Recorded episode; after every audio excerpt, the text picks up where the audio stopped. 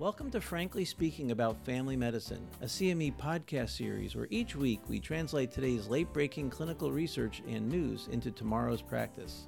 I'm Frank Domino, professor in the Department of Family Medicine and Community Health at the University of Massachusetts Medical School and editor in chief of the 5 Minute Clinical Consult series.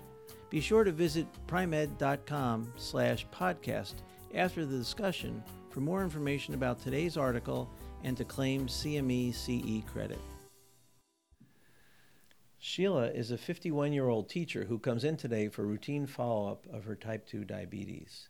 She has been well controlled on diet, exercise, and metformin. Her most recent A1C is 6.1. She doesn't smoke and her blood pressure is well controlled without any medication. Today it's 110 over 70. Uh, her labs prior to today's visit showed that her total cholesterol is 190 with an LDL of 122 and an HDL of 44. Many of her friends are taking a statin, and she wonders if she should as well. Hi, this is Frank Domino, professor in the Department of Family Medicine and Community Health at the University of Massachusetts Medical School.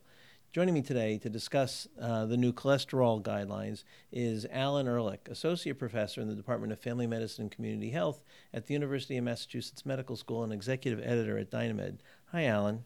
Hi, Frank. So these guidelines are quite detailed, and they've done a great deal of, of uh, expanding uh, the data they look at to help come up with them. Can you talk about what the new guidelines speak to regarding primary and secondary prevention? Sure. So the new guidelines uh, were uh, developed by the American Heart Association, the American College of Cardiology, and they brought in actually a lot of other guideline groups to make sure that there was broad representation of various interests. And what they have done is they have kept some things similar to before and some things have changed. What is kept similar is the risk groups, which include uh, for primary prevention anyone ages 20 to 75 who has an LDL greater than 190, any patient who's 40 to, well, 74, up to 75, um, who has an LDL over 70 if you're diabetic. And then for people who aren't diabetic or have an LDL less than 190, then it gets down into looking at risk groups. So for people who are not diabetic and their LDL is less than 190, then you're going to wind up calculating their 10 year risk and determining whether they're low risk, which would be less than 5% uh, chance of a uh, cardiovascular event over 10 years. The, they have a borderline category, which is 5 to 7.4%. Intermediate risk is 7.5 to 19.9, and high risk is anyone 20% risk or greater. So they have those risk categories, and within those risk categories, if you're going to treat, first line therapy is still statins. The difference is there is now treating to target, and the target is based on LDL reduction. Typically, you want to see an LDL reduction of greater than 50%, and you want to get that LDL less than 100, and uh, for many uh, conditions, you want that less than 70. So, for even primary prevention, they want an LDL reduction of greater than 50% or less than 100? It varies based on what your baseline is. So, for instance, if your uh, your initial LDL reduction would typically be 30% for a routine patient, but if you had if you were high risk and uh, your 10-year risk is over 20%, then they do want that LDL reduction to be over 50%. Okay, great. Well, um, that's going to expand both the number of people we become a bit more aggressive with with, tr- with regard to treatment, in particular uh, trying to get those LDL le- levels lower. How do we decide which patients we should be aggressive with with regards to treatment with medication? So I think it's it's a mixed message from the guideline group. It isn't that we need to be more aggressive with all patients, but uh, first of all, if you are, if you do have someone for whom you think you want to treat, then yes, go ahead and try and treat to these more aggressive goals, which includes adding the non-statin therapies, particularly as ezetimibe, uh, as the first line uh, second agent. But one of the things the guidelines did is they emphasized the importance of shared decision making in deciding who should be getting treatment in the first place. And for people who aren't high risk, particularly that intermediate risk group, there's a lot more nuance there in this in these guidelines, an emphasis on talking to patients about what is the benefit, and the absolute benefit is often quite small. It may be statistically significant, but your absolute risk reduction may just be one or two percent. Uh, and so they've looked at a lot of other factors that might help influence that decision as to whether or not to in fact start therapy. I mean, it makes um, intuitive sense that we become uh, aggressive with folks who are at very high risk. Uh, and for secondary prevention, um, I think many of us are already in, in that in that world. I do wonder how I help someone like Sheila. Now she has diabetes, but she's uh, active. Her diabetes is under good control. Her LDL uh, and total cholesterol seem pretty good. How do we decide with her uh, what our treatment goal should be? So, if you were to calculate her 10 year risk, it's, it's relatively low. But because her LDL is over 70 and she has diabetes, you know, the guidelines would recommend that she get treated, uh, and that's the end of the story for that.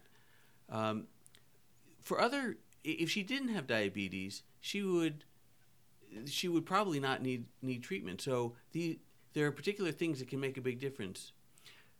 One of the things to focus in on in terms of counseling patients are these what they call risk enhancing factors, and these are new in this guideline. Previously, they had looked at certain biochemical parameters uh, around um, things like CRP or other factors that are not considered primary for making a decision but can help influence. And what they've done with the risk enhancing factors is to add a lot of clinical uh, history factors that might make a difference. So, for instance, uh, a woman who has a history of preeclampsia, that would increase your tendency to think about she should be uh, treated with statins. Uh, it would certainly put her at higher risk. Same thing as some, if someone's got chronic kidney disease or um, they've got peripheral, you know, peripheral vascular disease as evidenced by uh, decreased arterial brachial index. So there are things like that. Uh, another category is anyone with a chronic inflammatory condition such as psoriasis or rheumatoid arthritis. These are all people for whom these extra factors might tip you towards encouraging them towards a statin. One last thing that the new guidelines do that would enter into this shared decision making is there's more information about different ethnic groups. For instance, people from South Asia tend to have higher risk for cardiovascular events, whereas East Asians may have a lower risk. And much of how we calculate risk based on the pooled cohort equations are primarily based on a Caucasian population. They do have separate uh, analysis for blacks, but there isn't really the breakdown for other ethnic groups. Alan, um, can you just please summarize what our treatment goals are based upon uh, classification?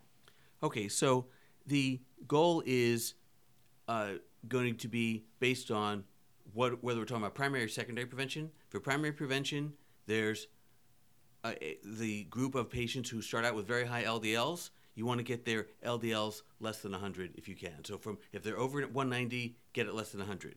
If you have diabetes, or if you have elevated risk based on the pooled cohort equations, and you're going to be treated, your initial target is going to be a 30% reduction in LDL. If your risk is over 20%, that target should be a 50% reduction. If you have already established cardiovascular disease, then the target is a 50% reduction in LDL, and the goal is to get that LDL less than 70. So, Alan, you, have given us those very clear cut goals. What if um, patients taking high dose statins cannot reach goal? So, the first line drug would be ezetimibe for most patients. The guidelines talk about using the PCSK9 inhibitors, and they do recommend uh, adding those if necessary to achieve goal, particularly in patients with either family history of severe hypercholesterolemia or in patients uh, who need secondary prevention. The one thing they do point out is that they're very expensive and they consider these to be a low value treatment. If uh, the cost were to come down substantially, such as by two thirds, then this would alter how the committee viewed it. But for now, they recommend considering it, but acknowledging the value may be low and the absolute risk reduction of using them uh, is not great in many of the populations. Alan, thank you so much. Practice pointer for primary prevention of atherosclerotic cardiovascular disease. The American Heart Association's new guidelines gives us clearer parameters about what our treatment goals should be for lowering patients' cholesterol. Thank you for listening to Frankly Speaking About Family Medicine, brought to you by Pri-Med. To claim credit and receive additional information about the article referenced in today's episode, visit pri-med.com slash podcast and see you next week.